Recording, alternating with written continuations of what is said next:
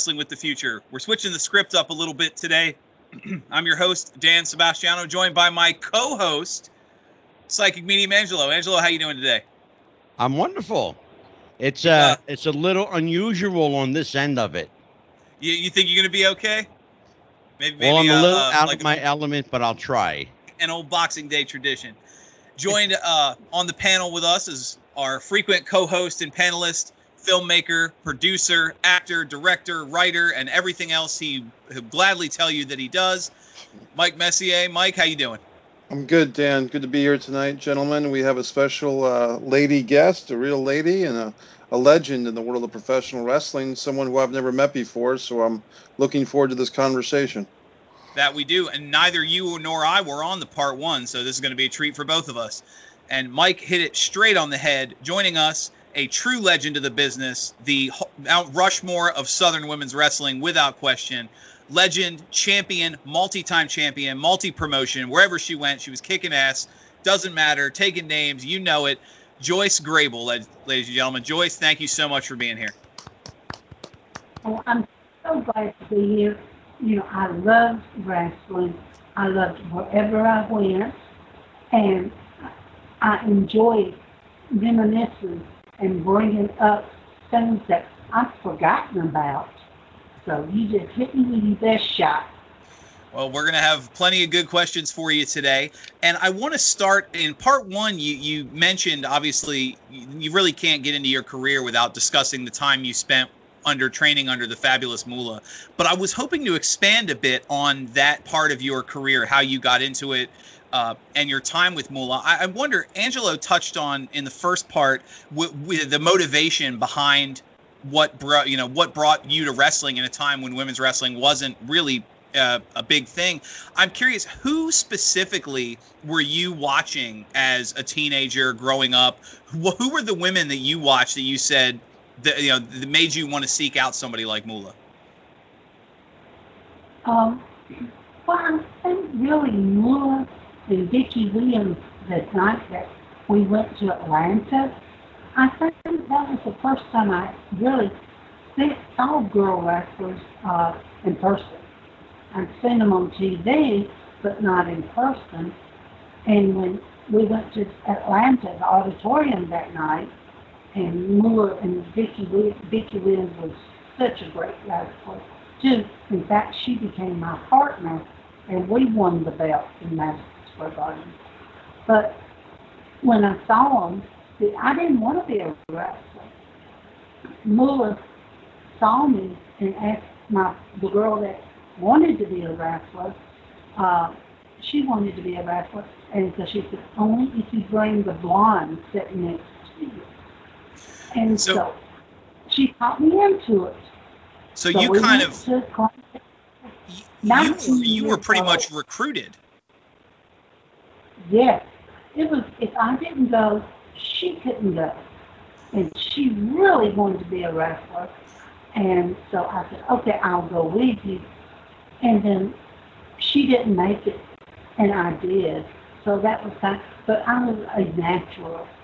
Uh, I could do flying head scissors and drop kick within two weeks, and most people can't. But I had all these brothers, and so I was in good physical condition. And at 19 to be that far away from home, but I did it and listening to people when they say, my poor baby going off and only uh, 19 to 20 years old. Lady, I was in Japan, Australia, New Zealand, and I mean, I couldn't call and say, Mama, come get me. you know, you had to grow up quick. And with Moolah, you growed up because it was up to you. Uh, to, we called in when we got to where we were going. We called in, gave her the phone number of the hotel we were staying, and then if we got booked before we left that territory, then we would just move on to the next territory. Um, but the workouts were hard. workouts, twice a day for at least two hours a day.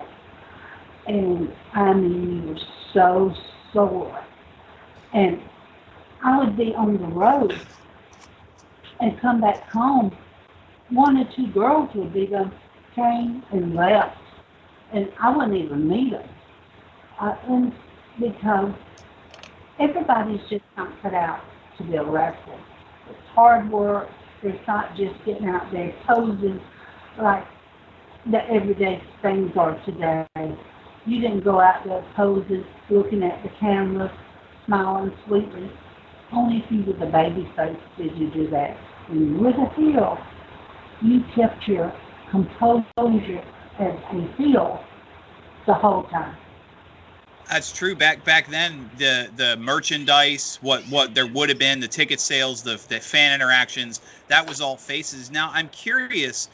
Uh, I want to kind of segue. You, you brought up a good thing. Uh, uh, Bill Dundee is a f- friend of the program. He's been on the show numerous times.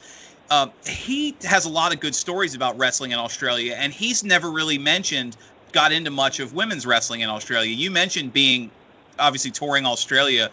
What was the what was the atmosphere like? Uh, how was women's wrestling perceived in Australia?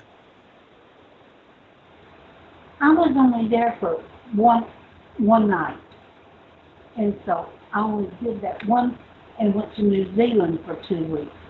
Cause it's right there. That, that was just like a stopover till I got to New Zealand.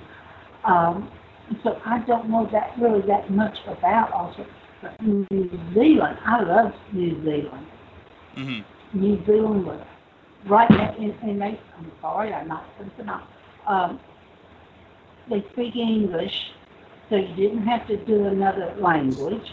Right. Uh, and except the restaurants closed uh, from, like, they were open from that morning till 11 o'clock, and then they closed to 2 o'clock, opened back up for a few hours, but you don't notice when you first get there. And so we get up late because, you know, we work the night before and we get up late. And we got up and no food. We had to wait till that afternoon when they opened back up for dinner before we could eat then. Uh, so that, and, and their TV was like 20 years behind our television. Uh, the shows and stuff. So they were a little backwards than us, but I really, I was over there with Rick Martel and um, Leilani Kai and, and a few of them. Well, So we, we really had fun over there. Well, let me uh, let me bounce you off here, uh, Mikey. I see you kind of nodding along. Um, I'm going to give bounce the next question to you. You want to expand on this? Yeah, well, Joyce, I mean, just one thing I read about your career, and maybe this was covered on the the first episode with you a month ago, um, but from what I read, and correct me if I have this wrong, but you came in as Joyce Grable, um, and you were kind of named in honor of Judy Grable, who was a pioneer in women's wrestling. But there was there was another lady that wrestled with the Joyce Grable moniker, but they thought that you could kind of do a better job or or evolve the Joyce Grable persona. And to me, this was fascinating. Can you explore that topic a little bit more? Yes. The, the first Joyce Grable, her name was Joyce Fowler. And then she married George Becker. And she wrestled under Barbara Nichols for a while, and then she wrestled under Joyce Fowler. She only wrestled under Joyce Grable for a very short period of time. And then she left because she married George Becker and wanted to have babies. You, you know how it goes.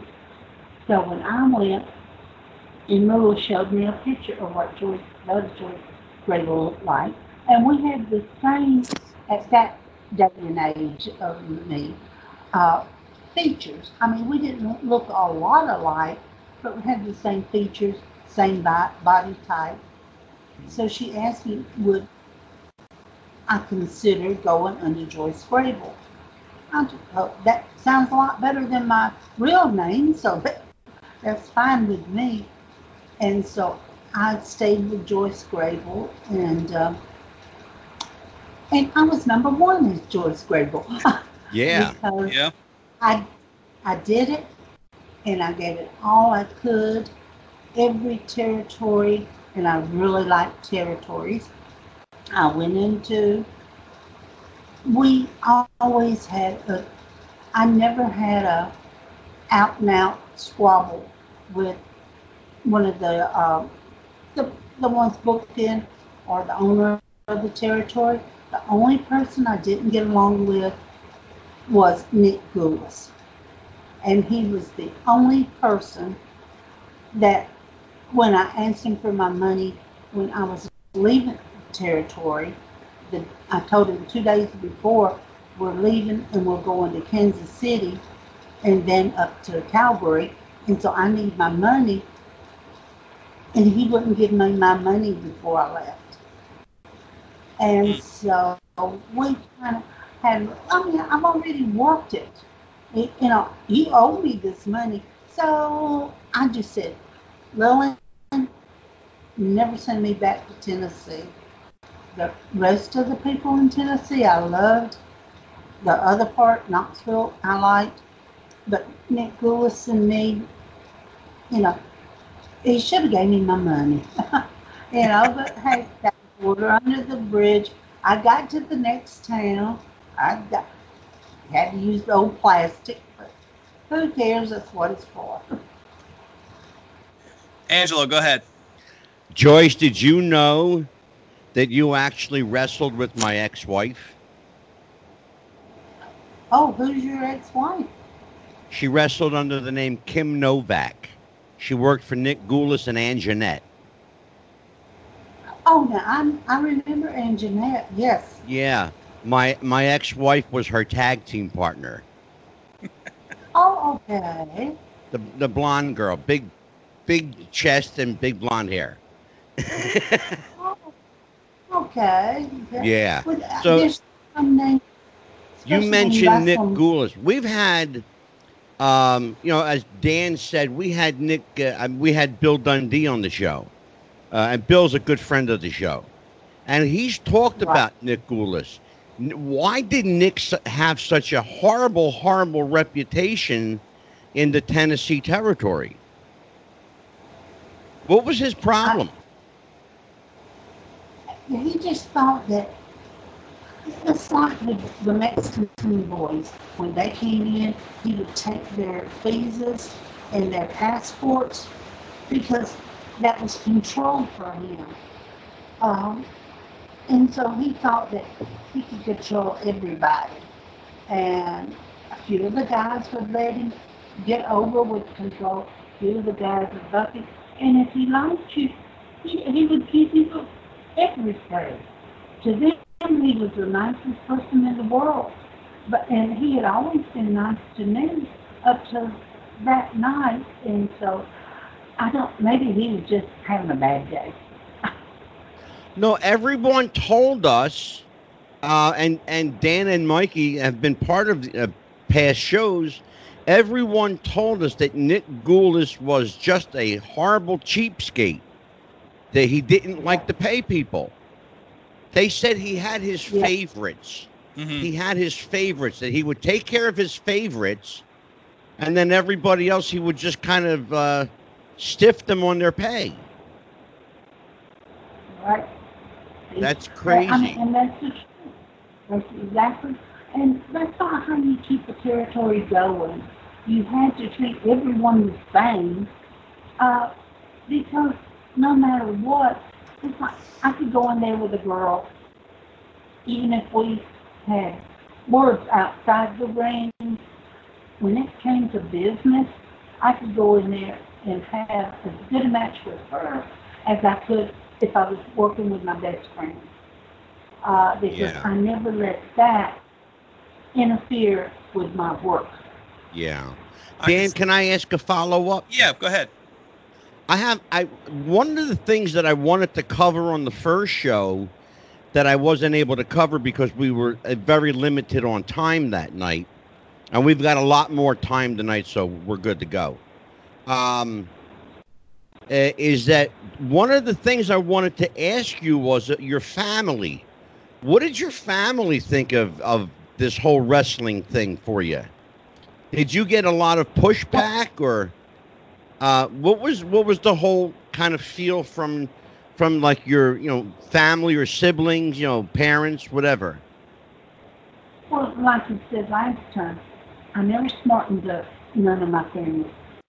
My mother, when she went to the matches after I was working for a while, and she would go, uh, she would think it was real, and she would really get upset. And I would never, I, I never told her any different. The day she died, my brothers, and even my husband, I was married, you know, for that for three years, and my husband would go uh, if, it, if it was drivable with me. I never smartened him up. He never did. uh, I mean, and he would ride with me, uh, and and sleep with me, but he never knew that how things work, the inner of the wrestling business. Uh, and that's the way we did things back then. Uh, you know, we never broke broke our kayfabe. We never told anyone. Um, in fact, it made it a lot better. We had our own little language we would speak. And, and so it was fun. I had a, a very fun time, you know, with the 30 years I did wrestling. Well, let me let me ask, uh, uh, expanding on that. You obviously uh, you're a multi-time champion throughout the NWA, the South. You, you mentioned Tennessee, some of the other territories. Was there any territories in that time period when you were on the road that you wanted to work and never got a chance to? No, I think I worked every. Well, I never got to work Alaska. Vicky Williams, who was my partner, her and Leilani Kai got to go over into Alaska and work for a week or so. Uh, but the closest I ever came was when I was up there for Calgary. We went to Vancouver, and you know, just right over there is Alaska. Uh, but I never got to work Alaska. All of the other states, I worked. Okay, and and, and oh, I'm sorry, I didn't mean to cut you off. Oh, uh, no, that's okay. Well, then, then having to uh, again more on the territories um, at, at, the time, and it's come up numerous times on the show. A lot of the talents that were coming through that that talked about the styles they encountered. Obviously, Southern wrestling had its own style. Texas wrestling had its own style. There was the the Canadian style and names like uh, the Dynamite Kid, for example, where he he was renowned for being good because he was able to learn the Canadian style and the Southern style, and he learned the Japanese style. As someone who traveled as much as you did, how did you adapt to the local talents that you would be working with that would wrestle such vastly different styles? And like you said, week after week, having to having to wrestle in you know Calgary and Tennessee might as well have been wrestling on two different planets what you got to remember, we usually work against Louisville. So even though we in the different territories, it was we was against someone that we knew how they wrestled. Uh, okay. When I was in Mexico, Mexico, they take the rolling bumps like the WWE does now. When you see how they're training, they take the rolling okay, we took flat bumps. The back bump, the belly bump, we would take flat bumps. They take rolling bumps.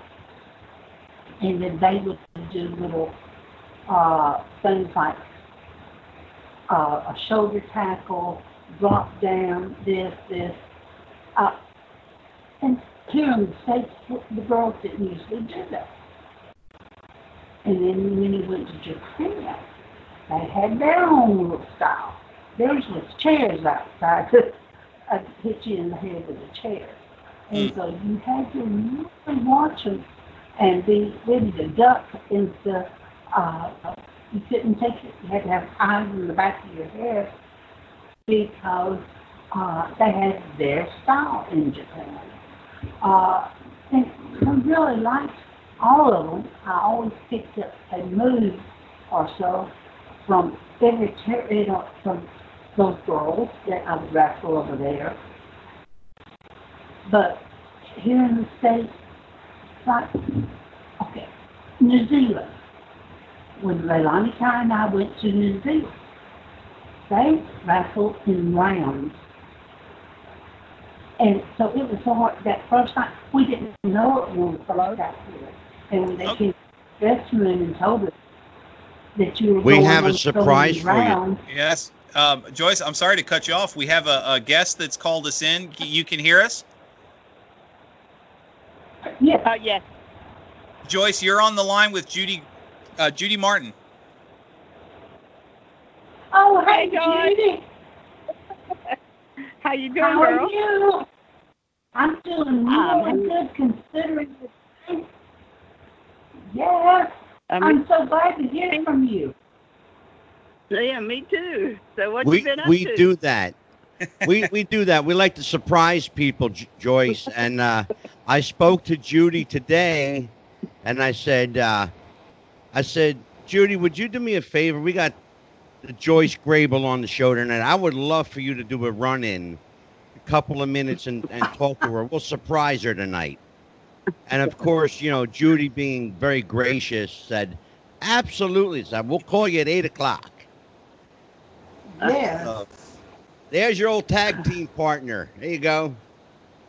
So I want you ladies to catch up a little bit. Talk.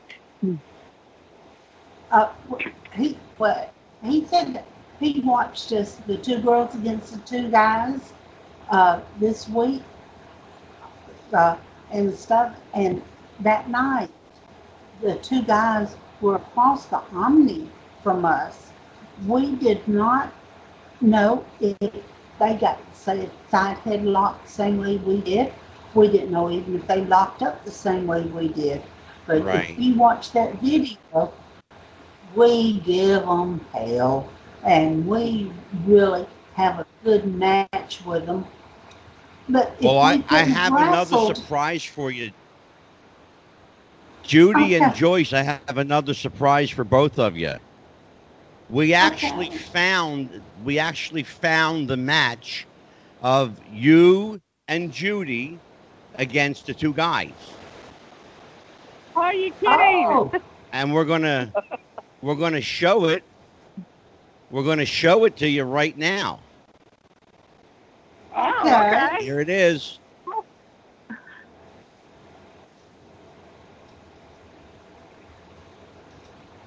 When's the last time you saw this? It's been a long time.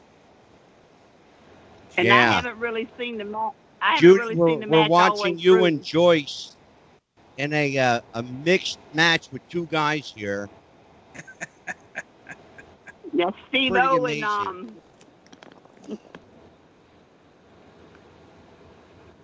Yeah, that's the God. That was at the Omni uh, years and years ago. So Thanksgiving night, 1980, the annual tag team tournament that took place at the Omni, Right.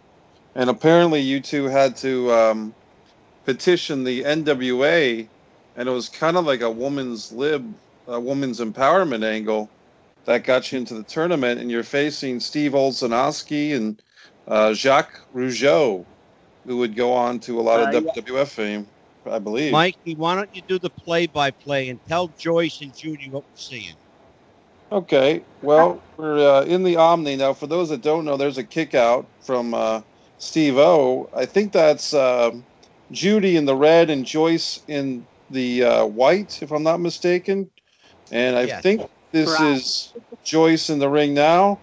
Olsonoski was going for a single leg. Uh, Joyce kicked out. Judy's giving Steve a little hell from the apron. Uh, Steve's a little bit uh, confounded in his own thoughts right here but he seems to be handling most of the match for him and the young Jacques Rougeau. Uh, I'm not sure who the referee is right now for this, but it looks like it could be a young Scrappy McGowan, perhaps, or Yeah. possibly Tommy Young. Scrappy Uh, McGowan. It's Scrappy. Okay, so now we're in the corner. Up. Steve O's getting cheating. choked. Judy's cheating. Yep. Well, Joyce is getting a few shots Judy in. Martin is cheating. Steve was in enemy territory, and now Scrappy is trying to get this thing under control. The fans are very attuned to this. Of course, this is uh, 1980. We're we're a couple of years away from Geraldine Ferraro running for vice president with Walter Mondale. That hasn't even happened yet. Steve O now with the hammerlock on Joyce, the tag to the young Jacques Rougeau, who comes in with the front face lock. Uh, Jacques here is probably only about 210 pounds. He'd gained a lot more weight uh, later on in his career. Uh, Judy's coming in now to make the save and put uh, Jacques into a front face lock, show him how it's really done, and get a few forearms on the back of the neck and the vertebrae, the C5 vertebrae, while she's at it. Uh, knee to the midsection. Uh, looks like an underneath choke type maneuver from Joyce on Jacques. Uh, we're moving forward a little bit. It looks like a body slam has been reversed, and now Judy's getting a two count, a, a very close to a three. The referee might have been showing a little favoritism. Looks like a small package here by uh, Judy Martin. Jacques is trying to fire up, but once again he's confounded. And the two ladies are really dominating the action. And now we have a tag out. Here comes Steve O back in, trying to get this thing. Oh, a nice kick to the midsection for his trouble. Um, Judy Martin now. Yep, she's up in the air for looks like a, a body slam attempt by the young Jacques Rougeau. He's got her overhead. He's got her in position for a full power slam. Plants her down to the mat. Might have gotten a little bit of a. Uh, oh, there's a three count. Oh. It looked like a little bit of a fast three. And Steve Olsonoski and Jacques Rougeau barely survived this uh, tag team tournament match. But they, I, I think they were so weakened, from my understanding, they didn't go much further in the tournament than that. When's the last? That's been a little, a little while since you saw that one. Oh yeah. Yeah, but didn't you see some good punches in- in there? Yeah, but you Uh, guys what- cheat like what- a son of a gun. You had to. We, we were women. They were men. If we hadn't, it wouldn't have even been as close as what it was. I know. Uh, I'll tell you what. You you guys, Judy, you remember this match, obviously. Uh, yes. I tell you what, you guys, you know what? You, you know, you, you, and I have to tell you, you're both beautiful women, uh, you know, and both at the top of your game. There was no need to cheat like that, but I understand why you did. I understand why you, you had to even out the playing field. But, you know, at the time, did you guys know that you were making history? Yes, because Ole Anderson, you know, he was the booker. And Ole said, I'm going to do this. Verne Gagne called him up and said, No, you're not. There is no way you're going to put two girls against two guys. The people aren't going to buy it. It's going to be just, uh, you know, vulgarity. Just, it's going to be this and that. And so Ole said, No, I'm going to wait another couple of, of weeks because every week Judy and I would go to Atlanta and uh, make promos and stuff. And I wrestled a girl every week uh, Sabrina, Victoria, all, all of them. And, and I would beat them to lead up to this match. And so Judy and I, we would do it. And, and so Bobby, Bobby, um, only told Bobby Simmons, you go sit at ringside.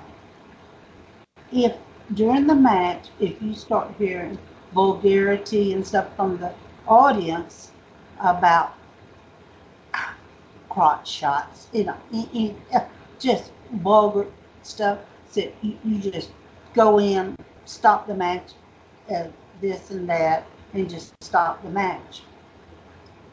Those people, they weren't thinking vulgarity.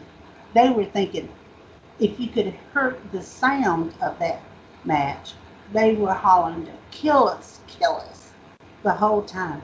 You know, the way you're supposed to get hit, the way you build them up, build them up, build them up, and then you give them the big Mm. slam. Dan, I, and I have that's a question for Judy. Judy, Angelo here. How you done? Yes. Okay. What was your What was your game plan going into this match? Game plan was just as we were out there to you know to prove that women could hang in there in a men's match just as good as a men's because we trained. The only thing is we trained on a little different side at that time. But we could do just about anything those guys could do, and it was our chance to really to prove that. And um, so Joyce and I just um, got together and said, well, "Hey, we do what we can to win. It's Well, our as, uh, to shine." as as Mikey pointed out, between the front kicks and the face locks, there was some stuff you definitely did better than the men in that match.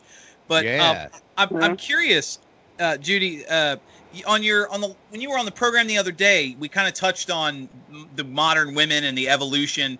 You could never have a match like that in today's wrestling because it, no one would take it seriously. Do you think that's more of a testament of the changing of the times, or the fact that the women of your generation were booked to be as tough, badass as as any male competitor was?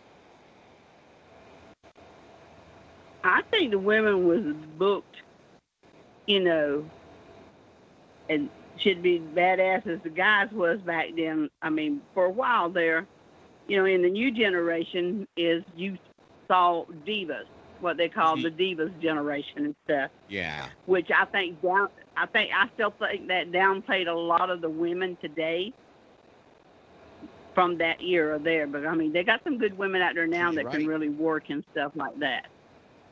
But I don't think they're um, taught the psychology like we were taught the psychology because psychology has, you know, like I said, has a hundred percent to do with the match.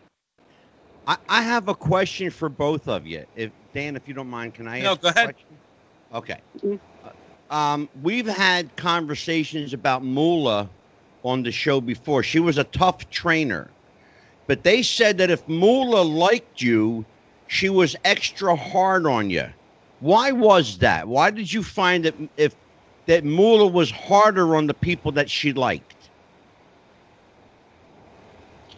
Well, it's it's according to what you mean by harder on you. Well, Um, that she would. she- uh, we were told uh, by by other female wrestlers that if Moolah liked you, she would really push you to try to bring that quality out of you. That she was harder on the people that she liked. Yeah, she wanted to, to push you to do your best. She did. And, Yeah, and that, that's say, what I'm no, getting at. Yeah. Can do it better. You can do it. And when, I, I, I appreciated that because it made me get to the point that I could throw the best drop kick from the turnbuckles. And that was my finishing thing for a long time was the drop kick from the turn. I saw Becky Lynch do it. I've seen a lot of the girls of today do the drop kick from the turnbuckle. Uh, but if she hadn't pushed me that you can do this, Joyce, then I never would have tried it. Because getting up that high and jumping off, you know, that's a big bump.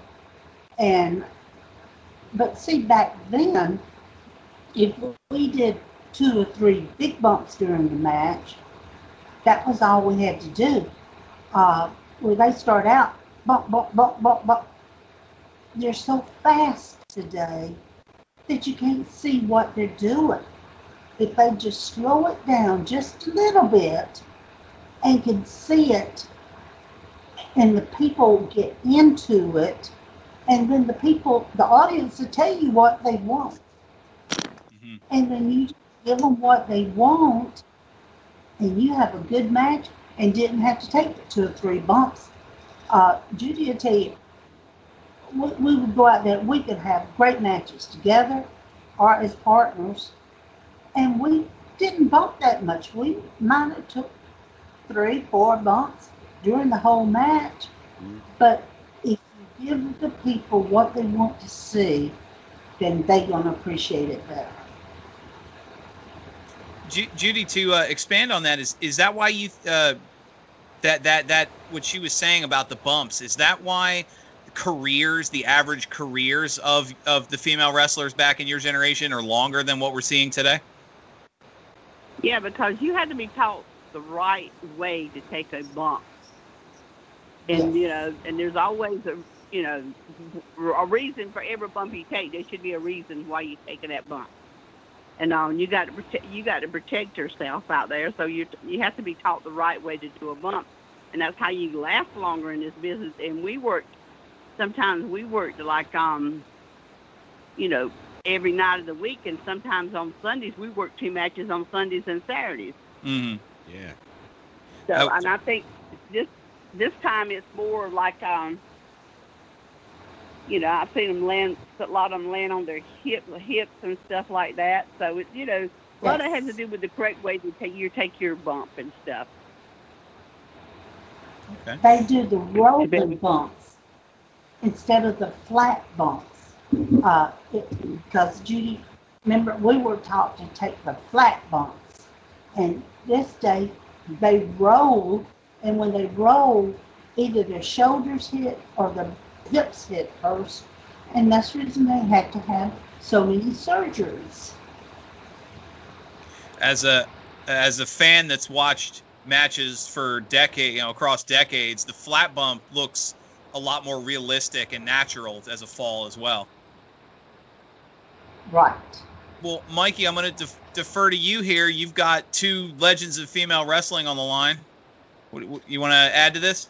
Yeah, I do. Um, I guess you know what I was watching the last couple of days uh, for research for this episode um, was uh, just the interest level in women's wrestling. Although there was less women's wrestlers in the say the '80s than there than there is in 2020.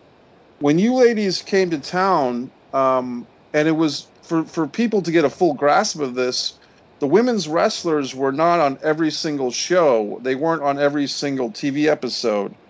Women's wrestling was viewed, and this is a, a compliment to you ladies, please take it that way, as almost like when Andre the Giant came to town. Like it was a, a unique attraction that people could get behind and be excited by, or if there was a battle royal. Back in the day, there wasn't a battle royal on every show either. So when the women came and did a match, it, it, it percolated interest. Um, and I, I remember seeing, uh, I think it was um, Joyce, you were in a tag team match in Madison Square Garden that uh, had a lot of uh, interaction between yourself and Gilberto Roman, the referee. And uh, when I was a kid, Gilberto Roman was the referee that just had this look that he was always confused by where he was. Like he, he thought he was going to be delivering pizzas that night, and somehow he ended up in Madison Square Garden as a referee.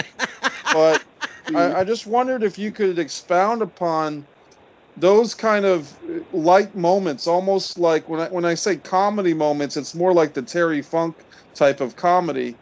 But when you and, and Gilberto Roman or even Dick Woehrle, you had some moments with Dick Woehrle, uh, same type of thing. Oh, Were, was that like kind of Mhm. something you guys would work out, you and Dick, or you and Gilberto? Would you work it out before the show, or was that just spontaneous uh, fun that you were having? Spontaneous. That's what I was saying. You listen to what the people want, and you give it to them. We didn't work out. Uh, I think you're referring to the match with me and Penny Mitchell, and Right. Dick Woehrle was refereeing. Yeah, in Philadelphia, I And think. She was really young, and so we did. Me and Dick just had the match, uh, and he was so good. I, I would I would tell him kick my hand, you know, or not. And, and he, you know, Dick was so good. But then when she threw me off and I got on his back, I knew he was going to stand up and back drop me off. And when he did, the people, if you listen to the people on that tape, they popped. I mean, they were just right there on the edge of their seats and they were ready for it. But you see, and we didn't plan none of that. We didn't plan it. We didn't say, now if this comes up, we're going to do nothing. We went out there. Penny knew how to take the bump. and she knew how to listen to what I would say to her. And so, and then Dick would too. Dick would do anything. You know, he, he didn't care. Uh, he, he was a great referee. I really liked him. And so we got we had the match. Nobody knew that uh, Mitchell was new. They didn't know it because he walked around it. And that's how you have to do when you're working with a new person. You just walk around them, make them look good, and then do the finish. Uh, and so, I mean, the people loved it, and that's what counts. If you get them up and bring them down, and then they still screaming at you, then you know you did your job. Very well, true. Ju- Judy, um, I'm going to ask you to, to, to, to, tell a little bit of a story here. How was how was that having to deal with a, a tag team partner who was so interested in hot dogging with the referees? Did you have to kind of carry that, or, or was that something y'all played in the corner? No, I mean, every what happened, we just went out to it. Sometimes, you know, a lot of times, like Joyce says, I mean, I've been in the matches with the referee too, where the girl well like Leilani sometimes she ended up accidentally on the referee. And I thought, oh, okay. I see that. So she, yeah, I'll go in and join right on in with that. That's my time. A lot of times when I did that, that was my time. Shoot, I'd pinch that referee anything I could get to do at that time. When he was down rolling, because he didn't know who did it. go, go ahead, Mikey. What do you got? I, I wanted to follow up with uh, Judy Martin on this one because Judy, one thing that kind of uh, enraged me in the last year or two, and I'm I'm known as the angry wrestling fan at times, is that the WWE in 2019 was promoting what they called the first ever women's tag team title, and I was very upset and offended because I fully remembered and enjoyed the Glamour Girls, yourself, and the aforementioned Leilani Kai as the women's world tag team champions of the World Wrestling Federation in 1988, uh, actually being featured at uh, Survivor Series 1987 um, with a very good match. Uh, and you were in there with Sensational Sherri and Fabulous Moolah and Rockin' Robin. And then you actually uh, had a title defense that got a lot of attention against a team called the Jumping Bomb Angels at the very first Royal Rumble in 1988, and all that uh, history. I believe you two regained the titles with manager Jimmy Hart in your quarter. This is Judy Martin and Leilani Kai as the Glamour Girls. And so when the modern day WWE was trying to tell us that Sasha Banks and Bayley were their first ever women's champion in this Elimination Chamber thing, I took great exception to that. I was very uh, upset with the WWE lying about their own history. Do you have any comment on that, Miss uh, Judy Martin? Well, I really don't don't understand why they would say that when they know that I mean the tapes are out there, and I mean I know that they got a lot of tapes of us and the jumping jumping bomb angels out there, and I get letters, you know, at least one or two every week, you know, wanting autograph stuff about that book with the bomb angels. But I just did never understand that why he never claimed with Leilani and I, because we went through a lot with him, and he knows the situation and everything that we went through with him when we became the glamour girls up there and all. So um, I never did understand that, and to this day I don't understand that. Now let's can, can I answer it for you? What's that? Judy, can I answer it for you? Sure. Because because Vince McMahon Jr. is ashamed of wrestling and he's trying to rewrite history. Hmm. Yep. That that's why. Well, that well, that doesn't kind of make sense then, because that's what's made him a billionaire. yeah, but you know what? That that brings us to, and I'm sure Dan will expound on it. This whole idea of sports entertainment versus wrestling. Mm-hmm. Absolutely. It, since since we've got you both here, I, I know um, you you're both still relatively. Uh, you, you mentioned fan interactions. I know involvements in conventions and other things. Um, th- this this evolution at some point I mean, I can kind of, as a fan, I, re- I can tell you exactly when it started, but but where, where wrestling got away from wrestling into the entertainment venue. Joyce, you mentioned the the flips and bump, bump, bump, bump, bump. It, wrestling got away from being a fight and got into being a stunt show. These are these are actors, and, and you see that with you, you uh, Judy. Before you called in, Joyce was telling the stories about the territory days you had to go and perform for different crowds and different mannerisms in Canada and the South. But you have these these these women and men today who are trained from day one the second they walk in the door to play a character you you are you have one gimmick that's all you're ever going to learn how to do for your whole career.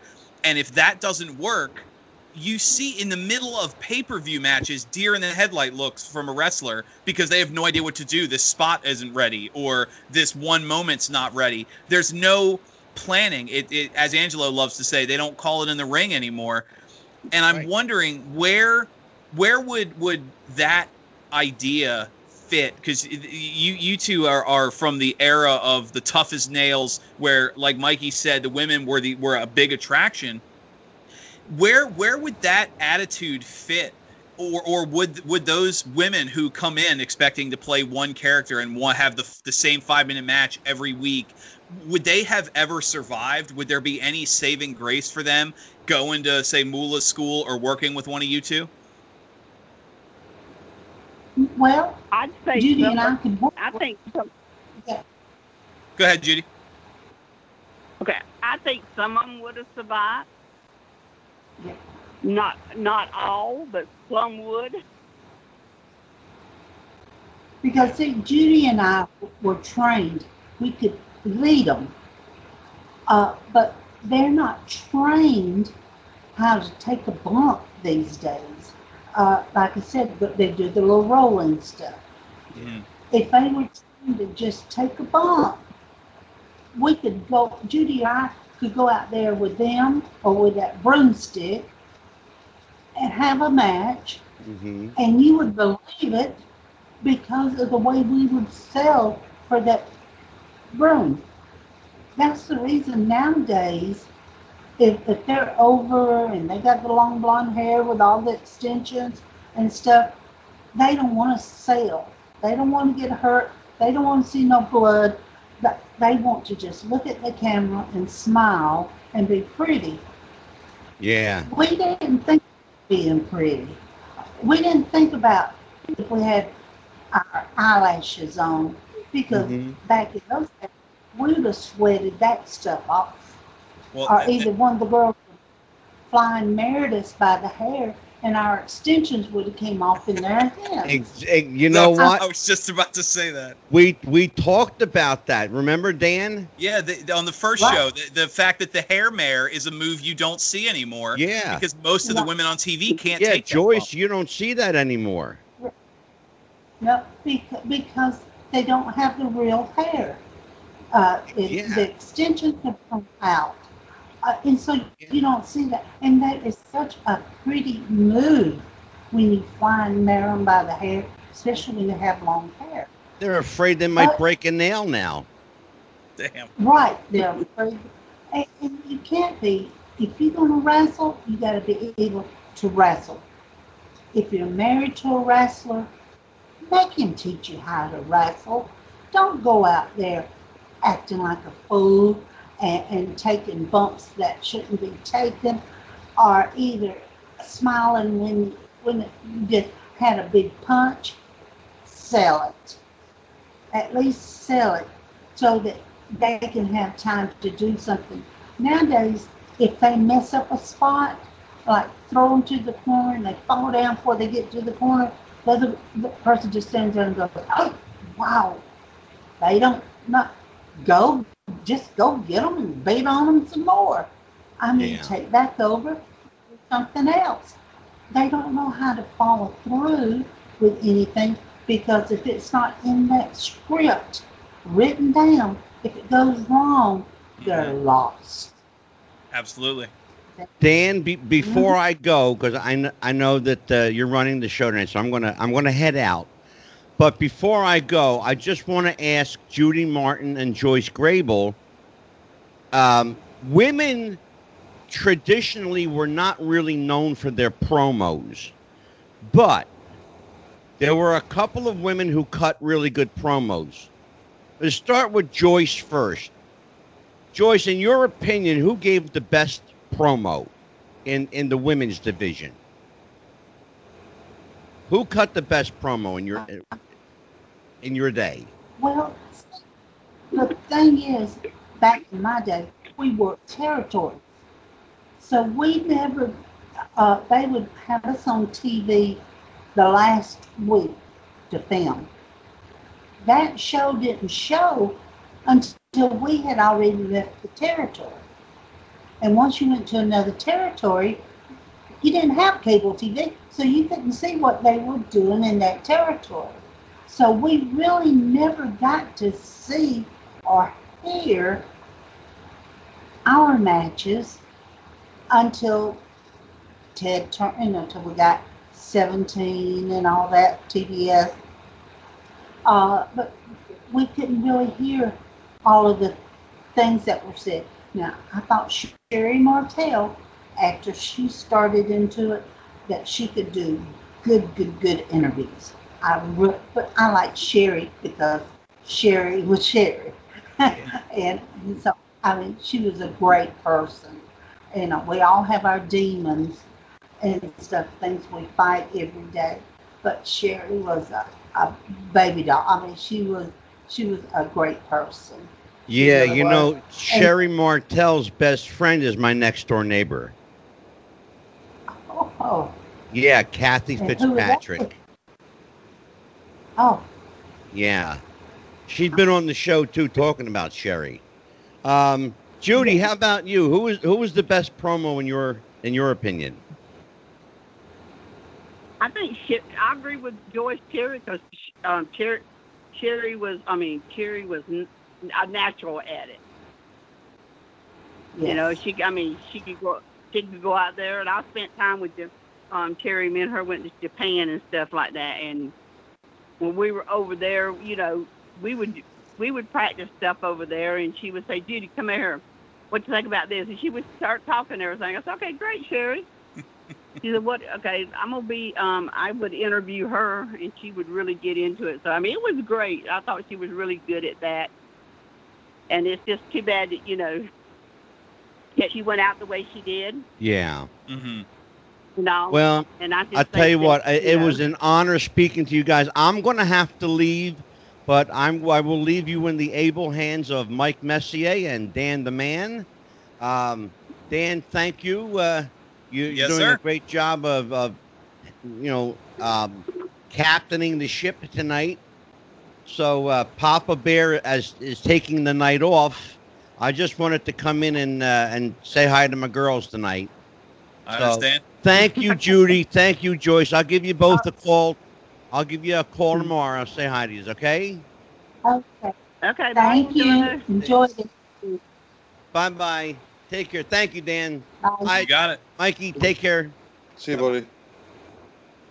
Well, While we've got you both on the line, ladies, um, you you mentioned Sherri Martel. I want to transition into another question for that, and that's uh, the the Joyce something that might strike a little close to your heart. The the WWE had a had announced a female battle royal that was going to be part of the WrestleMania festivities, and they named it in honor of of Moolah, which uh, they they ended up dropping after some some stories and, and various things that we'll we'll touch on later.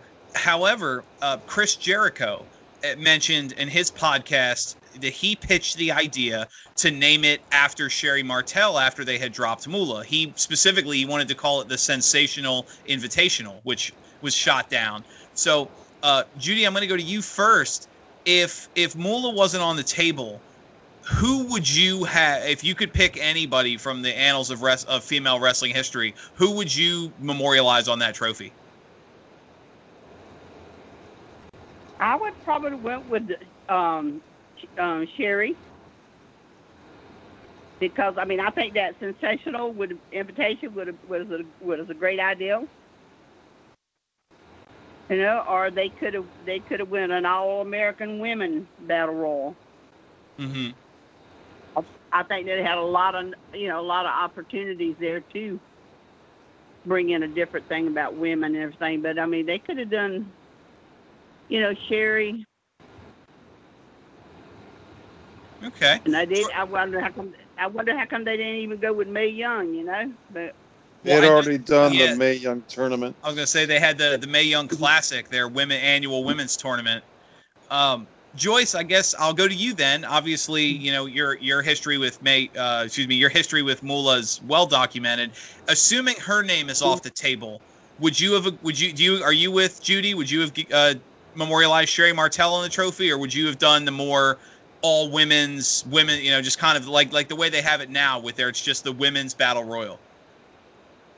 I'd have went with just in general because if you're going to not put Moolah's on it because some people saying bad, bad things about her, look at the way Sherri died, look at her history. Uh, if you're going to put one of them down, one sin's no greater than the other sin.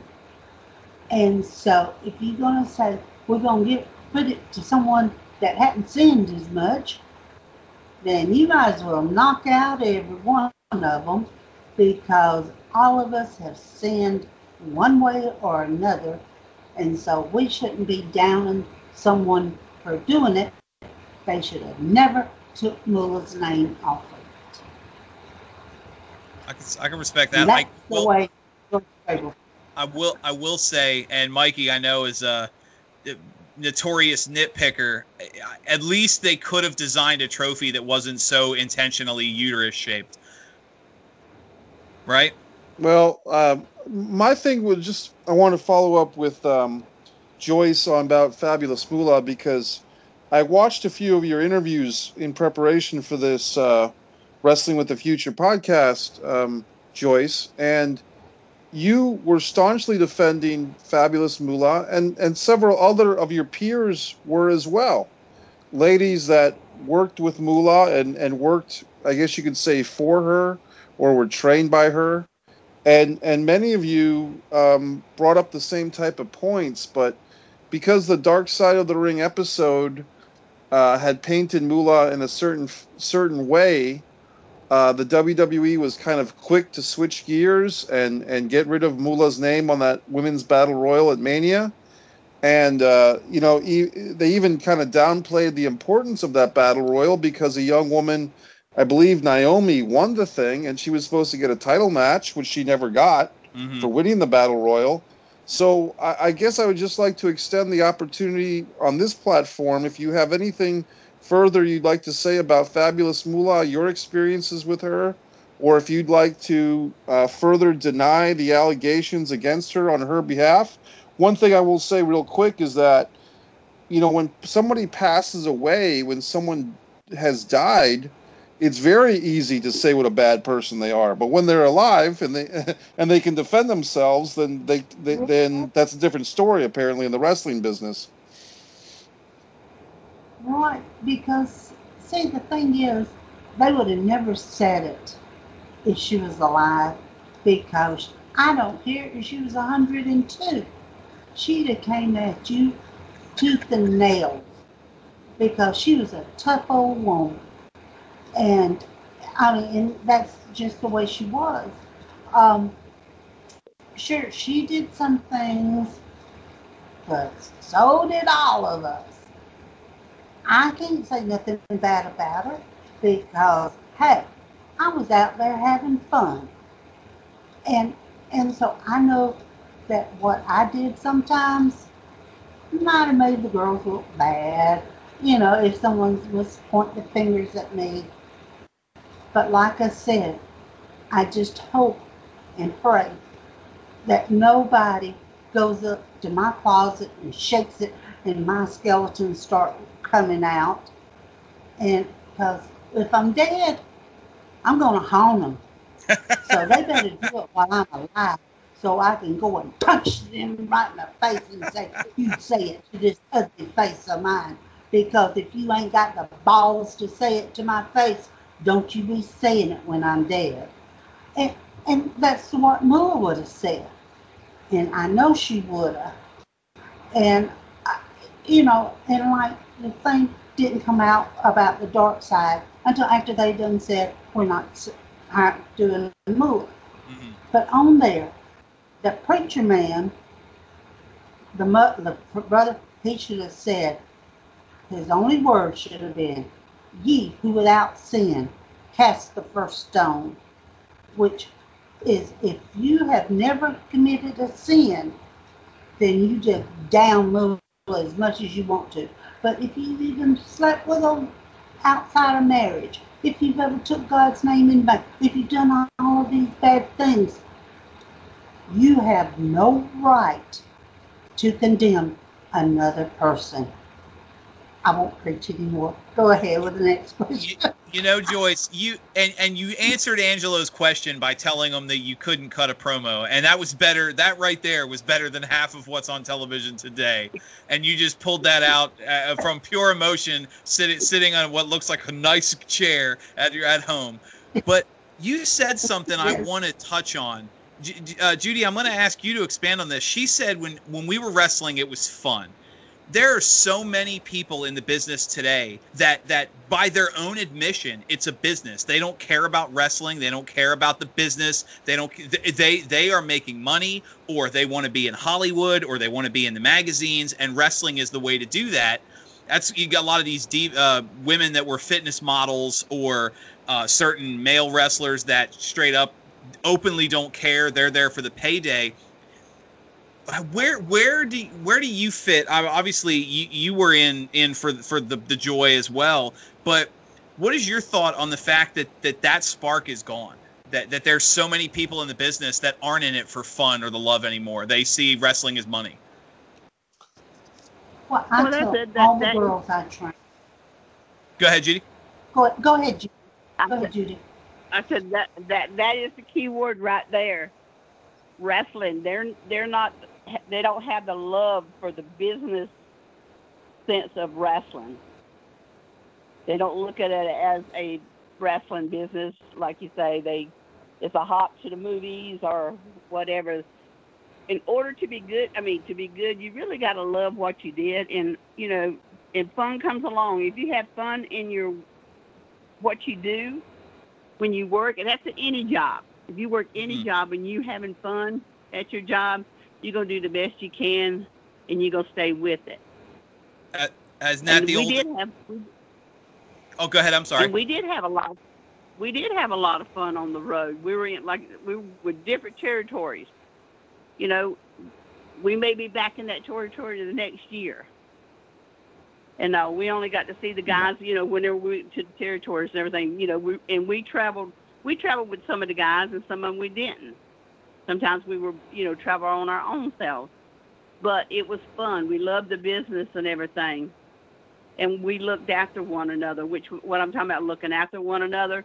When you Mhm. walked in that ring, you had to pay attention and know what you're doing in there to protect yourself and also protect that person you're working with, because um, you're only as good as that other person is in that ring. If they don't Very want you true. to look good, they're gonna they're gonna take you out. and I've done that to some girls myself. Uh oh. So. Well, that isn't that the old isn't that the old expression that if you love what you do, you'll never work a day in your life. Right. So true. That's so true. Because Well, if the- you don't love it, get out, out of it. Uh, and Judy and I, we traveled a lot together. We always had fun, but when it came time to go in that ring, we gave them, we gave the people hundred and ten percent. No matter if we were sick, didn't feel good, had a hangover, anything, we gave them what they bought that ticket to see. And and that's the name of the game. But t- today, everybody thinks they're supposed to get paid for everything. When we wrestle, they come up holding papers up at the ringside, and we'd sign our names. And but now, if you if you're there and you want to send her ten dollars or more, you know, people just don't want like a lot of people don't want to do these telecommunication things Mhm. because they're not getting paid for it. Um, I mean, the almighty dollar has really ruined a lot of people. And, uh, you know, and I just don't see it. Do it because you love it. If not, get out. We don't need you anyhow. You know, at least do it. And you can tell when someone loves it because they're going to give that extra little grunt or, or that extra little smile at you. They're going to go that one step further. And that's what you look for. The ones that want to do, not the ones that say, okay, it's over, let's go. And we're gone, you know. Right. Uh, that, that's what you look for. Uh, you know, you, you can't be money hungry. Because if we were money hungry, we sure did go to the wrong business. Because, you know, sometimes you'd say, I took those boats for this. But then the next territory would make up for it and it would even out. We we've had a few guests on the show that have told stories of the their when they started out in the territories, the the trip to the doctor cost more than they made that night. That's true. True. That is so true. Mi- Mike, I see. I- Go we ahead. And some of our, you know, we traveled from Columbia, South Carolina, and if we had to go to Calgary, that's a lot of gasoline. Mm-hmm. And so you usually try to hit the territories to get there uh, to help pay for that gasoline. So, uh, you know, we, we, we did the best we could with what we had to work with. You know, I, So, I never go I never thought about it that way. You would book you would book yourself in Tennessee, New York, uh, on your way to uh, the territories you would have to drive through anyway to get to Canada. I never I never that's thought about it that we way. Yeah, that, that way it was like, that's the reason I told you, when I went to um, Australia, it was to get to New Zealand. Right. because it was right there, the plane ticket, you could go there and then go over to New Zealand. And we did, went from California, went to Honolulu, away. we worked there a week, then we go to uh, New Zealand or wherever else on that side, Japan, and then back to Hawaii and back through California again. Okay. And so that way, everybody didn't have to pay so much for the plane tickets. They just had to pay from there, from there to there. yeah. That makes sense. And Yeah. so I, I, there you go, folks. You learn something new every day. Mikey, I see you chomping at the bit. Why don't you jump in on this conversation? Well, here's here's a question that, uh, and and ladies, feel free to abstain from this question if it's too personal. But we hear a lot about these male wrestlers uh, in the '80s and '90s, and even today, having you know liaisons, so to speak, with female fans.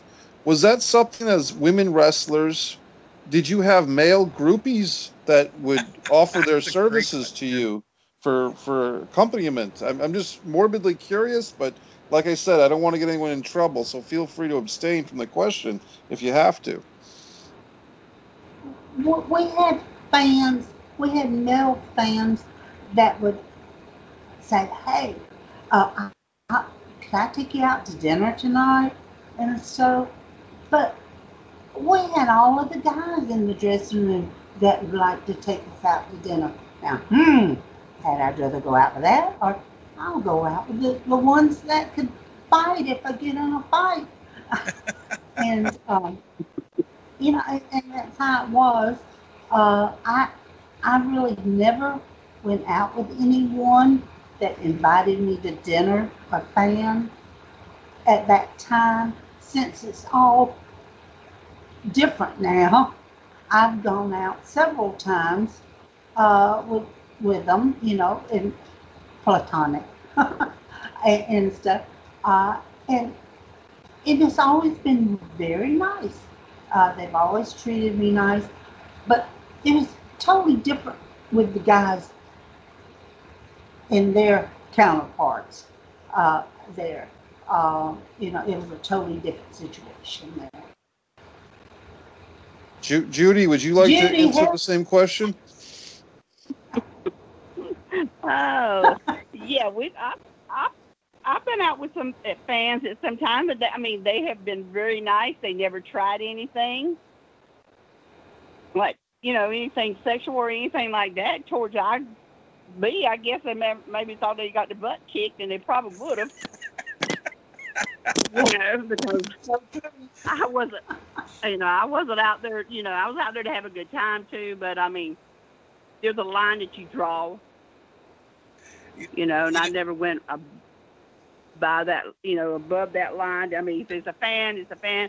Because as a heel, you really had a hard time. It's very seldom you really saw find a really uh, a heel fan that really, really you know, was a heel fan because they loved the way you worked and stuff like that. That didn't want to kick your butt really because you hurt their the baby face.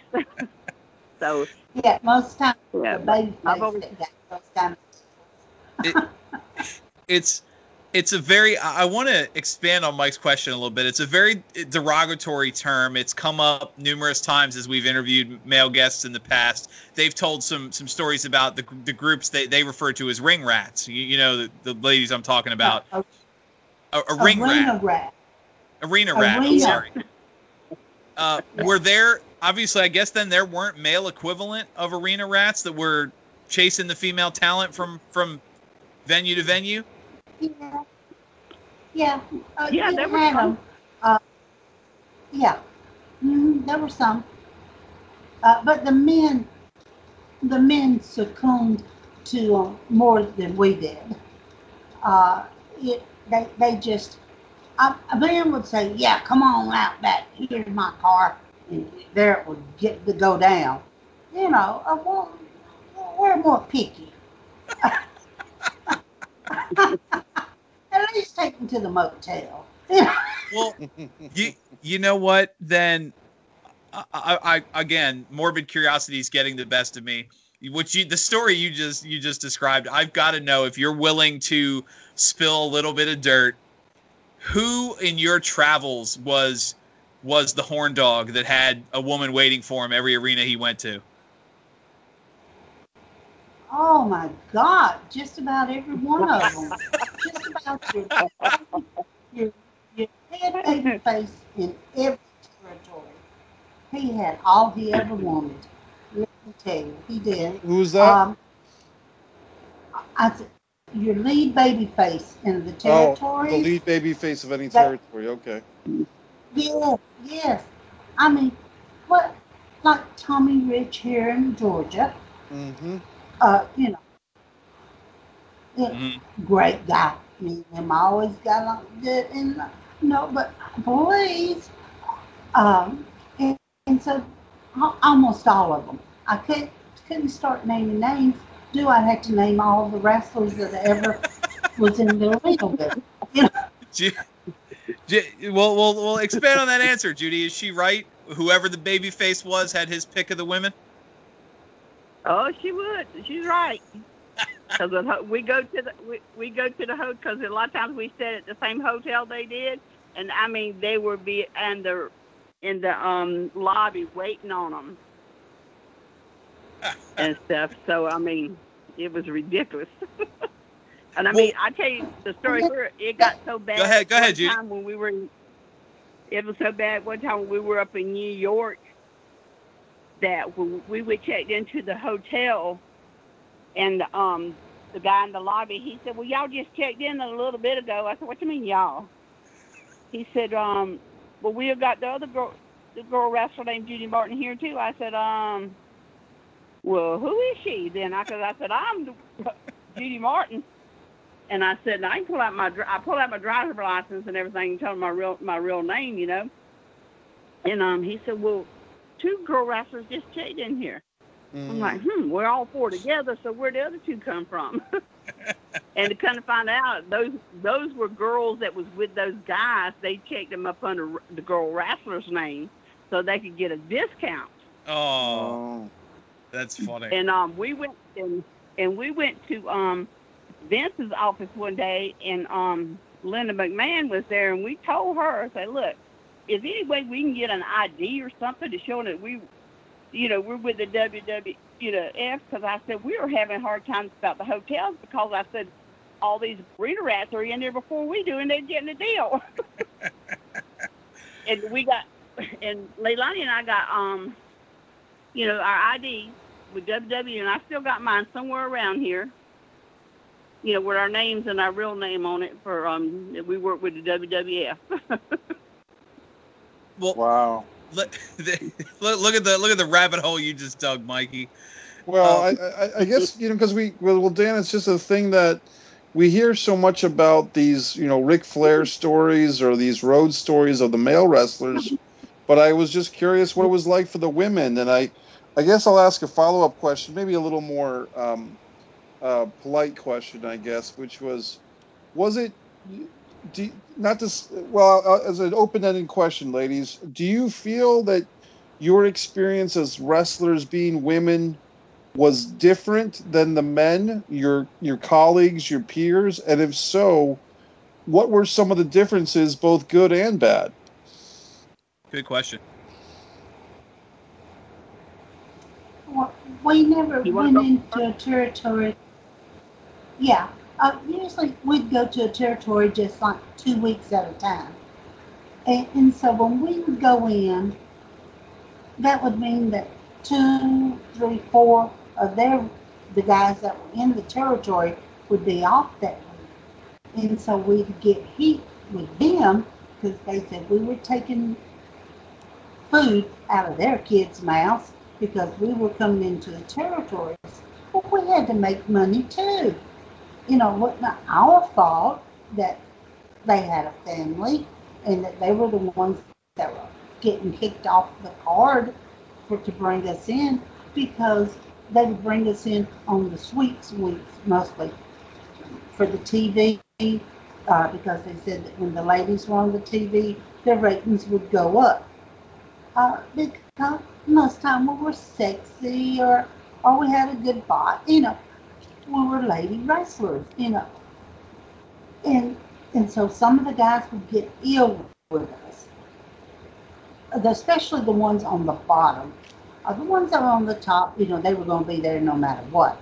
Right. Uh, that was the only differences that I ever found uh, with us, because especially after they saw us work, because then they said, "Oh God, I wonder. Look at the match they just had. We got to follow it."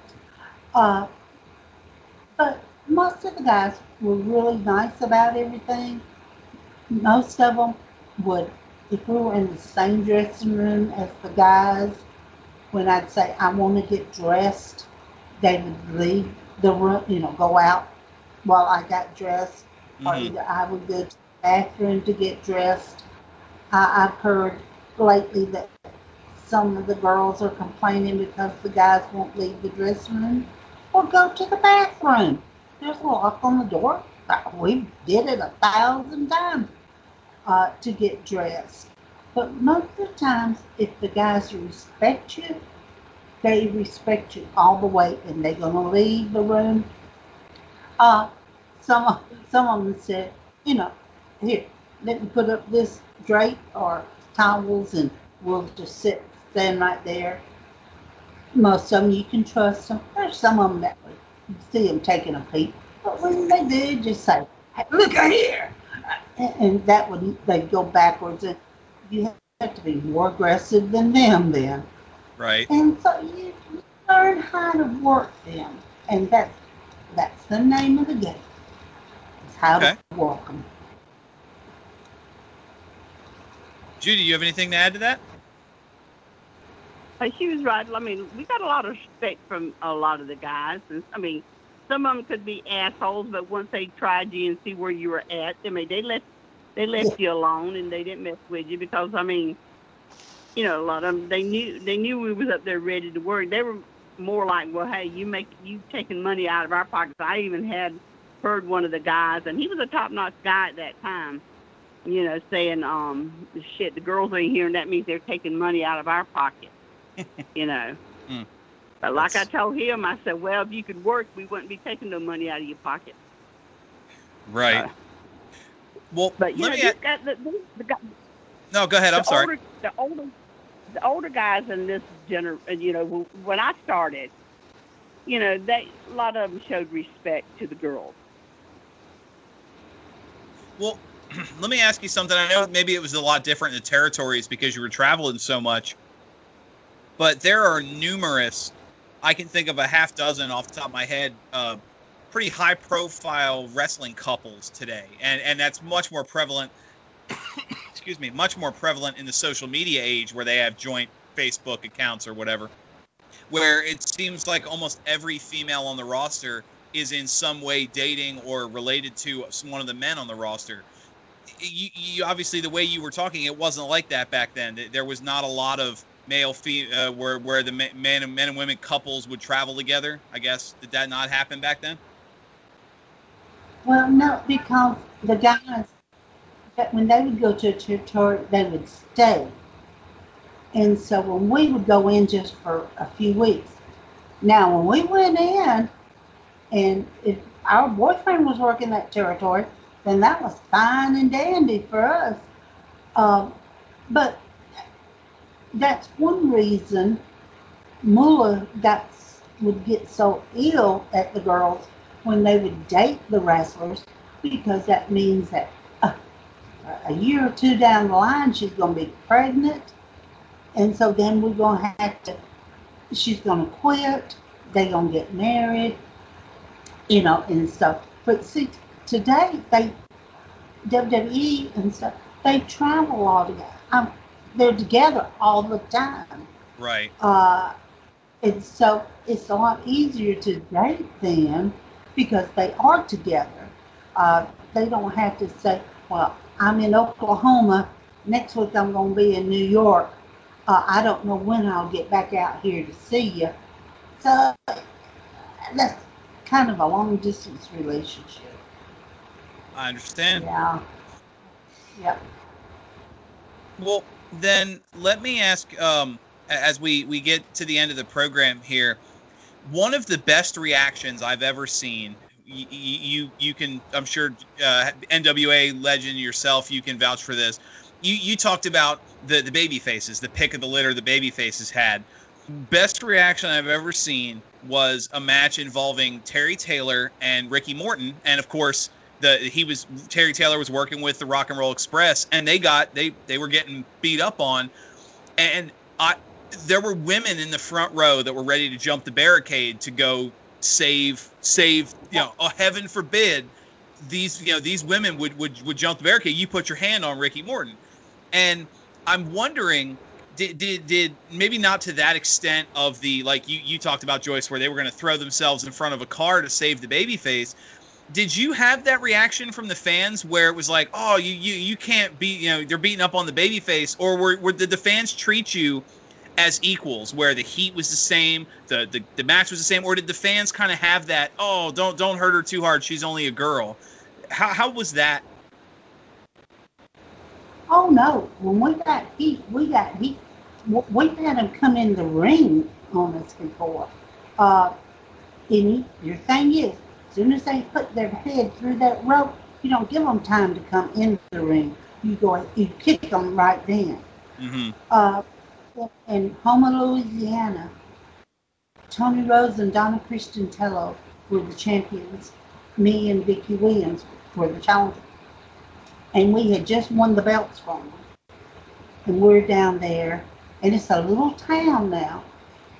And they put us on main event. We had a riot.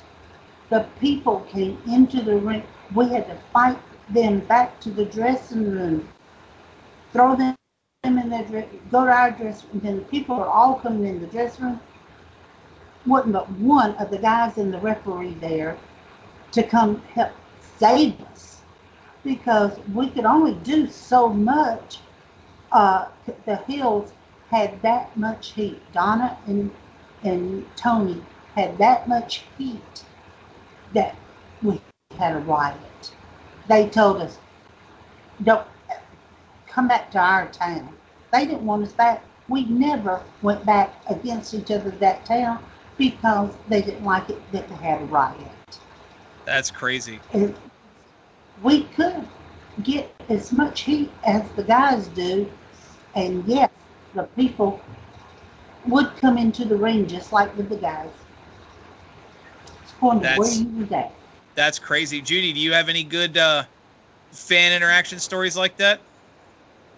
Oh yeah, we got. Um, I was working with Winona and down in Alabama, and they we had our dress our dressing rooms was right beside one another. You know, we could we could really we can kind of talk with to one another through like the walls and everything, but we went out two separate doors.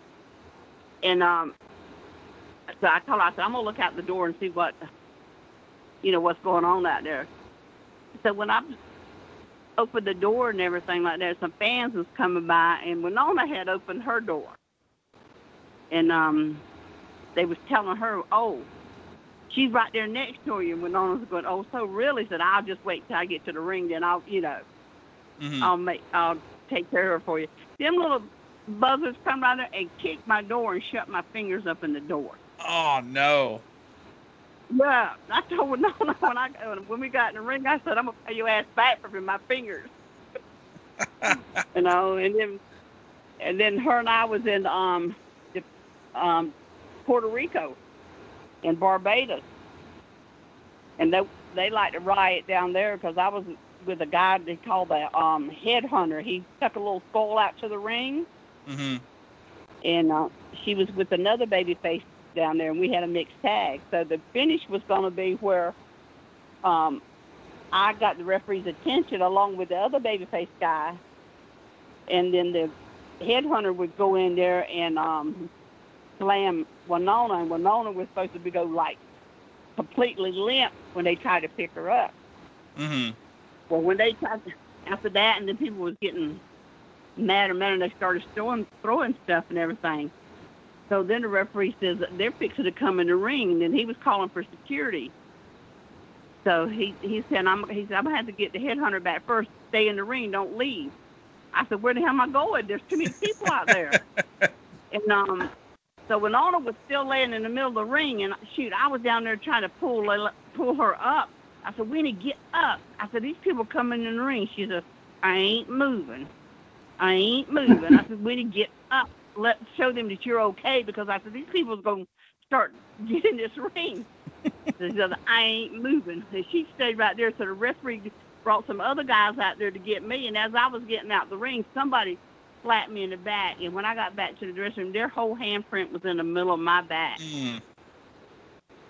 And I- That's crazy. And I mean, I ne- I was I was really was I had never been scared before, but that night I was scared. I was like, oh, I don't know if I'm. And when Winnie got back in the ring, I said, Winnie, don't ever do that. She says, oh, she says I was about to pee myself. but they brought her back. You know, slung her over their shoulders and brought her back. Well, I'll, I'll like, tell you. man. I'll tell you what. That's a testament to how good you were as workers that you could get that kind of real Yeah. reaction out of a crowd. So Mhm. I'll tell you what, Right. Mikey. You, you've got two of the biggest names in women's wrestling. Uh, one final Mhm. question. What do you got? Well, I, I guess I'll um, bounce back to uh, Judy for a moment, um, just because um, I think Angelo kind of cut you off when I was asking you earlier about what you thought of them doing this women's tag team uh, championship without tipping the hat to the Glamour Girls and the Jumping Bomb Angels. So you can you can expand upon that, Judy. But I also want to ask, what do you think? And I'll ask the same thing to Joyce after. But Judy, first, what do you think of modern day women's wrestling? Are you familiar with AEW's women division? Are you familiar with WWE, Tessa Blanchard? Do you have any thoughts on what we call the current product as far as women's wrestling goes? And if there's anything further you want to say about that tag team title debacle with the the McMahons, uh, please do. Okay, with the um about the battle royal they named it, you know, that was really all I had to say really about that. And for them not about the tag team belts and everything, you know, that really hurts me to know that he, he our names weren't even mentioned when we really did a great job up there for Mhm. him. And that he even called one of the towns one night and and um what's his name, the Indian guy? Jay who used to be up Strongbow. Jay Strongbow. Yeah, Jay come back. and- yeah, Jay come back there and he said, Vince is on the phone and he wants to talk to to one of you guys. And Patty goes, you go talk to him. I told him, you know, you go talk to him. Finally, I ended up having going because Patty wouldn't go. And she said, and Patty was thinking, oh, what have we done wrong? You know, we thought we've done something wrong. I said, Patty, we haven't done anything wrong. And um, so when I got to the phone, um, Jay got on the phone. He said, "This is Judy's on the phone." Um, Vince and Vince come back. He says, "Um, oh, I just want to let you know, you girls know that um, I'm hearing really good, good good things about you. I'm hearing that y'all knock on dead every night. That y'all was the best matches on the card, and that um, I'm really glad to hear that, and I'm proud of you." And he said, "Um, I want to let you know that um, Strongbow will be giving y'all a thousand dollars a piece tonight, and that's y'all's money. No PC comes out of that, nothing, because y'all are having one hell of a match, and I'm not getting that just from Jay. I'm getting that from all the all the guys Nice. that you know that runs the shows and stuff. And I and I said, huh? He said, yeah. He said, and thank you girls for working so hard. But that's what I mean. For some him to do that, he must have really thought I'm. I mean, knew our matches was good and then not to say anything about us throughout the whole thing, even the um, you know, the Hall of Fame thing. That I'm, you know, you know, I didn't watch wrestling for a long, long time because I was really bitter and angry at the end because of the situation from Japan and stuff like that, and with Pat Patterson and stuff. After I talked to Pat Patterson hmm and all, um, so I just did away with wrestling for years and years, and probably in the last ten years is probably when I went to the first convention, I think it was, that um, for Greg Price, that I really started paying attention to it, you know, now. As far as the women today in the matches, i there's some good girls out there having some good matches, and I think. And I think if they would really train to do um, the psychology of the ring, it would even be better. Tessa Blanchard, I really don't know much about her personally. I've heard things and I've you know I've seen things on the internet and stuff Mhm. about her. The part about her with the whip with the men's title, I you know I don't agree with that because I don't think she fits the category of being one of the toughest women out there, and I don't think she looks the part about the toughest woman out there to be a champion and beat all the guys in that organization that she was in. And she just left the company without losing the title, by the way. So that Yep. that kind of blew that whole angle to shreds. That was a great answer, So uh, kind- Judy. Yeah, so I mean, I, for, I mean, someone like Chyna, I would believe somebody like Chyna, you know, had the physique and stuff that would do it would hurt the guys her size and stuff like that. Now, if all the guys were maybe Tessa's size, might be a little different, but Mhm. I just don't think that would, you know, that I don't think that should have happened. And I'm quite sure now that that organization is probably thinking the same thing now. Exactly, because Very she- much so. Because because Impact Wrestling has a tendency to lose top talent, especially when they have a championship belt around their waist. Um, Mhm. And that, that- thank you, Judy, so much for being on the show. And then just to follow up with Joyce, uh, same question, Joyce. Do you have any, maybe to, to frame the question a little bit differently for you, do you have any advice that you would pass on in general to the young Sasha Bankses and the young um, Bayleys and all the, there's so many great women's wrestlers. I, I, I do think that what Judy said about the psychology is a wonderful point. But do you have any further advice for the women wrestling walking in your uh, bootsteps, so to speak, uh, Joyce Grable? Yes, it's, if they would learn first how to take a bump and then the holds and how to reverse them and how to get out of them, they could work with anyone uh, without having to call it in the dressing room. Uh, but I also want to reflect back on on the title thing. You know, Vicki Williams and I won the title in Madison Square Gardens, 1973, the first time. Mhm. And that Vince Senior is the only time that he was photographed, and you can pull this up on the internet, him holding our hands up between the two of us because we had just won the championship. And then we won it a second time in New, New York. And so we, even back then, we went as the tag team champions. And then Wendy Richter and I went up there and defended the belts. And when they said that it's the first time, yeah, I said, what do you mean? I mean, you can pull it up on the internet. Internet, you can find out anything. Right. e- even a child find out that there was champions up there because they don't call it the WWE. You know, actually the WWE championship belts. They call it just the tag team girls tag team belts. hmm And so it, yeah, it makes it, to not even get recognized, like Judy said, to as if we didn't even exist in the 70s and 80s. Uh, you know, it leaves a little bitter taste in your mouth. But who cares? We're old now, and all we're doing is trying to make it from day to day and have fun doing it still. And that's the reason I still do these interviews because I still love wrestling. I still love the people that want to promote it. And I just love life. And I have enjoyed being with y'all tonight. That's Thank you, Joyce. I, I you couldn't have again you, you you give yourself no credit on the promo. You couldn't have scripted better parting words. Judy thank you so much for calling in. I know joyce was excited to hear from you. Yeah, I was glad to talk to her and everything. So. But uh, thank you for having us. Uh, angelo said he'll get in touch with you uh, later in the week. We'd love to have you back on the show. Uh, we had a great time with the last round uh, women's roundtable you were on so we look forward to hearing from you again uh, so for the, the wrestling of the future fans uh, judy martin everyone thank you thank you. Joyce, thank you so much for doing this. I can't stress enough as, as a wrestling fan and a wrestling historian. This was a huge honor. I was excited. Uh, honestly, I know the cards played out that way. I was excited when I found out I was going to be hosting the show. I didn't get a chance to be on your part one.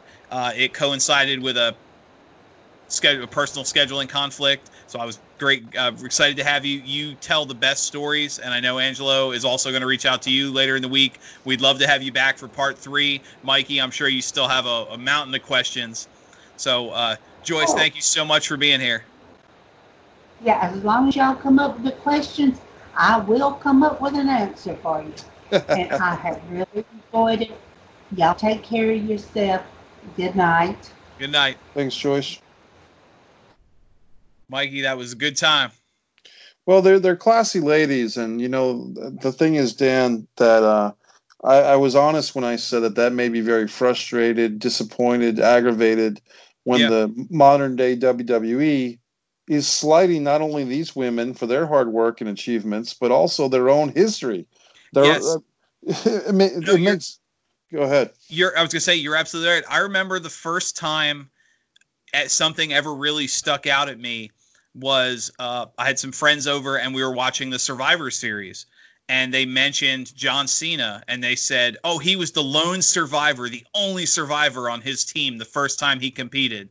Of course, he wasn't. Him and Chris Benoit were joint survivors, and I remember thinking, I was like, it, they went out of their way to emphasize lone survivor, and I was like, come on, yeah, I understand. There comes a point when, much like you were talking about with the belts, don't mention it if you're going to rewrite history. Because let's be honest, to this day, wrestling fans still do the what, they still do the woo when people chop. You know, wrestling fans have the some of the best memories of any entertainment fans in the world. You're not going to be able to tell people you, me, the average wrestling fan who still follows the product. First time we've ever had tag team tag, tag women's tag matches. Uh, I'm pretty sure I've seen women tag matches main event shows in the past. Like I've I was at as a kid, I was at shows where you know these things happened, and you're you're you're straight up like you said, slighting your own history.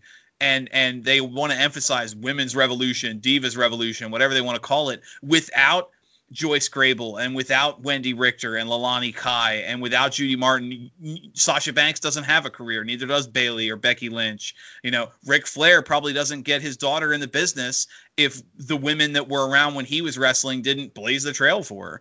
I, you're absolutely right. It's genuinely frustrating. It is frustrating, and and just to uh, put more dirt on this WWE coffin that we're burying right now because sometimes they do deserve it.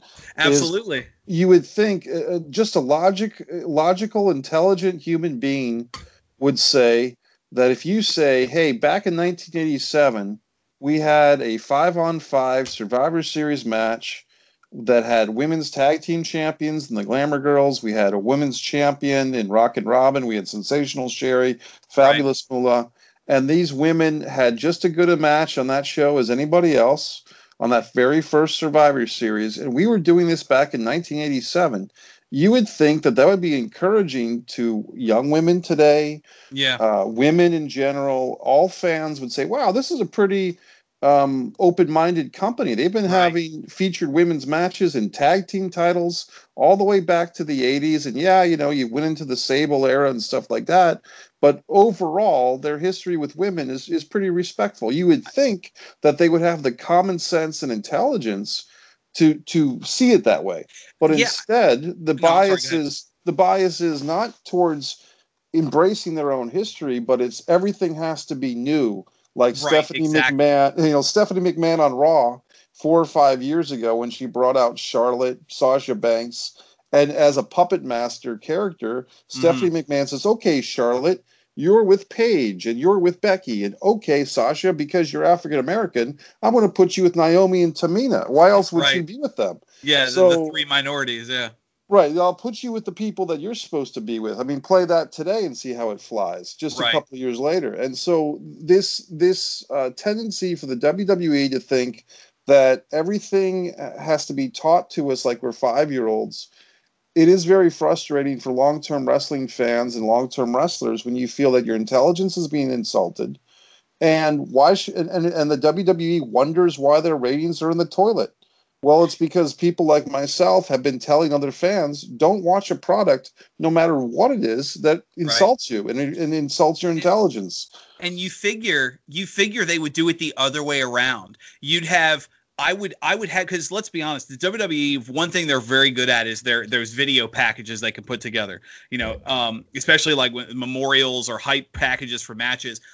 I would I would embrace the past. You have women main events, women's tag matches. You know, like you said, Moolah, and Wendy Richter. Have those embrace that kind of. Uh, maybe ignore rewrite if you're going to rewrite the history get rid of the sable era the, the bra and panty pudding matches. Go from the montage of you know uh, wendy richter and leilani kai to a trish stratus lita match and then to you know uh, maybe the the transition there where you had like Alicia Fox and Nikki and then AJ Lee and then there's Charlotte and there's Paige and then you know you can you can make it look like women have mattered in your company and all you really got to do is ignore it. I mean, really, the, the the the the attitude era for women's wrestling only lasted a few years, and then there was that that period of you you had your your Charlotte and or excuse me, you had your your Trish Stratus and your Lita and your your Beth Phoenix, and then everybody else was a bikini model. But you at least had a couple people that could put a match together. If you're going to rewrite history, write out the crap. Don't write out the good stuff and say, look, here's a montage that has Sunny and you know uh, Terri Runnels and these people who who were were models and not wrestlers, and then look, Charlotte and Becky are out, and now for the first time ever, women and women matter because you have this entire history, and your older fans who now want it, like like you said, they're not going to come back to the product that's one is terrible compared to what they watch, but that basically Vince McMahon's on TV every week saying if you're over the age of 30, I don't care about you as a fan. I'm targeting the children and the people who don't know any better that I'm spoon feeding the bullshit. And guess what, Dan? The the the, the thing, the st- stat that I keep hearing, which I have a hard time believing, is that most WWE fans left standing are over 55. Now, I I challenge that statistic. I don't know where that's coming from, but that's yeah. popped up on the internet several times. So here's the thing, Dan. When I was a kid, when you when I was a kid, kids liked what they weren't supposed to like. Right. We, we wanted to see Poltergeist. We wanted to see Jason uh, Absolutely. Voorhees slice Yeah. somebody up in Friday the Thirteenth. So if you're uh, the worst case example with this with WWE was about three three years ago, they would have the Usos say we're in the Usos penitentiary, Mhm. and they would show prison animated prison bars on the screen while the Usos are cutting the promo in the ring before a live audience Right. they would actually go in and animate the screen. And and when uh, what's his name, Braun Strowman, Strowman would say, "You want to get these hands," the words "these hands" would appear. Yeah, I, I remember almost the cartoony effects they had for a little while. Right, and and that didn't last. I spoke up against it. Others did as well.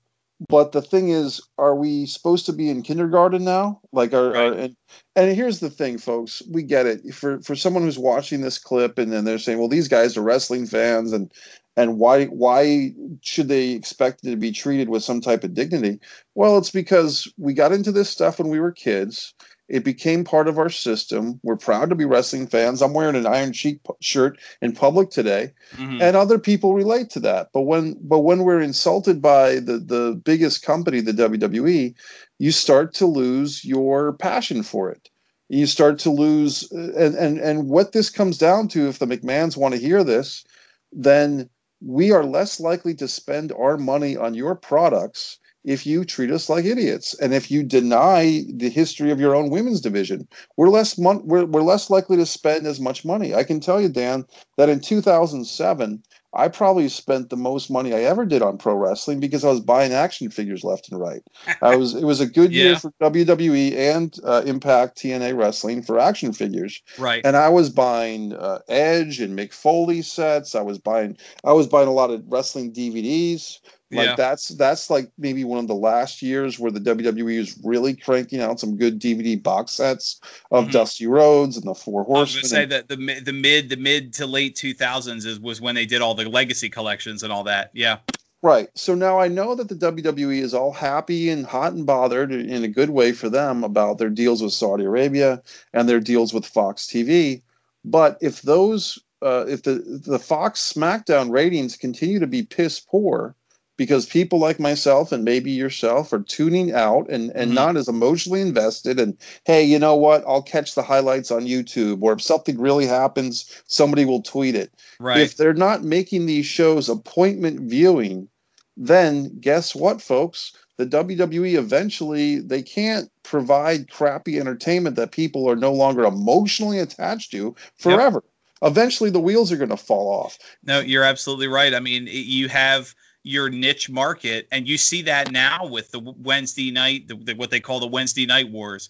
Like the ratings just came out this week. You have uh, NXT was airing their uh, Great American Bash special, and a challenge to AEW's Fyter Fest special, and NXT barely won, and it didn't even crack 800,000. Like 800,000 is winning. I remember WCW having 7 million and losing that week. You know, here 800,000 and the, the highest rated Raw ever was 8.3. 8 8.3 million people watching one episode of Raw. And Nitro had a 6 something. So you got 14 million people watching wrestling in one day. Here between the two programs, it's it's less than 1.6 million and that's a good that's supposedly we're being pitched like that's a good thing. Your audience is 80% of what it was 20 years ago. That's you know it's that's ridiculous. Or i should say it's down 80% from 20 years ago. But yeah it's it's crazy and it's a lot to talk about. But um, as we wrap up mike i know you've got a lot to plug so give me your stuff. Well uh, Avalonia festival my film festival has just um, we're adding a photography festival so if people are on filmfreeway.com and if you're a photographer, either a professional or an amateur, it may not be ready tonight, but it'll be ready within the next day or so. Look for Avalonia uh, photography uh, competition. So Avalonia is A V A L O N I A. That comes from Disregard the Vampire, a Mike Messier documentary. Everyone can watch that for free on YouTube. Uh, MikeMessier.com has several links uh, to a bunch of Mike Messier stuff, and most of it is free. So, so I provide free entertainment, and I dare say that I provide better free entertainment than the WWE charges you to watch. there it is i was wondering when you were going to drop that Well, there it is, buddy. So as you, as you say, MikeMessier.com for all your Mike Messier needs. Uh, as Wants for us, and desires, yes. and needs and desires. That's right. As for us, Wrestling with the Future podcast, we're on YouTube. Obviously, we can be found anywhere podcasts uh, are distributed. We are on more than 130 podcast stations. We're also on Facebook, Wrestling with the Future, a closed group. Facebook, uh, Wrestling with the Future podcast. We're on Twitter at Wrestling Future. That's no G, Wrestling Future. So for Dan the Man, for Mike Messier, Wrestling with the Future, uh, don't forget to like, share, subscribe, and buy the T-shirt. Currently running a special: three large T-shirts for twenty bucks. Use the promo code three shirt special. That's number three shirt special. Three large T-shirts for twenty bucks. For Wrestling with the Future, we've had fun, see you next time.